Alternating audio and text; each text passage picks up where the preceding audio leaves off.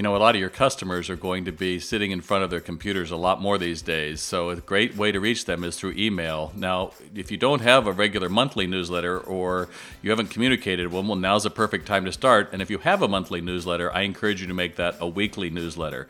So, start off with a compelling subject line like what to do when you're working from home, or it's too early for wine, what can I do to lighten my mood? You decide you're going to write to them acknowledging there's many ways to feel about this, but you're here to help. So suggest something they can do without buying your products, but if they want to, how to do so. Now, if you're a bookstore, I can't think of a better time to be talking to your customers.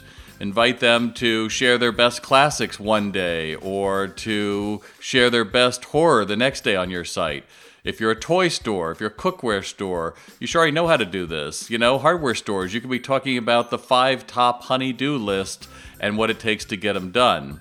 Your message has to be really important, though, when marketing. So don't show pictures of large crowds or people high fiving, right? Um, be conscious when choosing your images. And if you post pictures of people in the store, well, you know what? It couldn't hurt to show them wearing gloves as they package orders or washing their hands really well to visually see that you are taking care of them right now.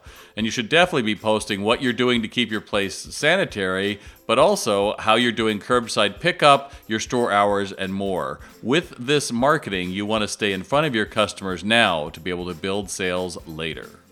If you love what you heard on Retail today, connect with Bob by visiting retaildoc.com or send a message to bob at retaildoc.com. Thanks for listening.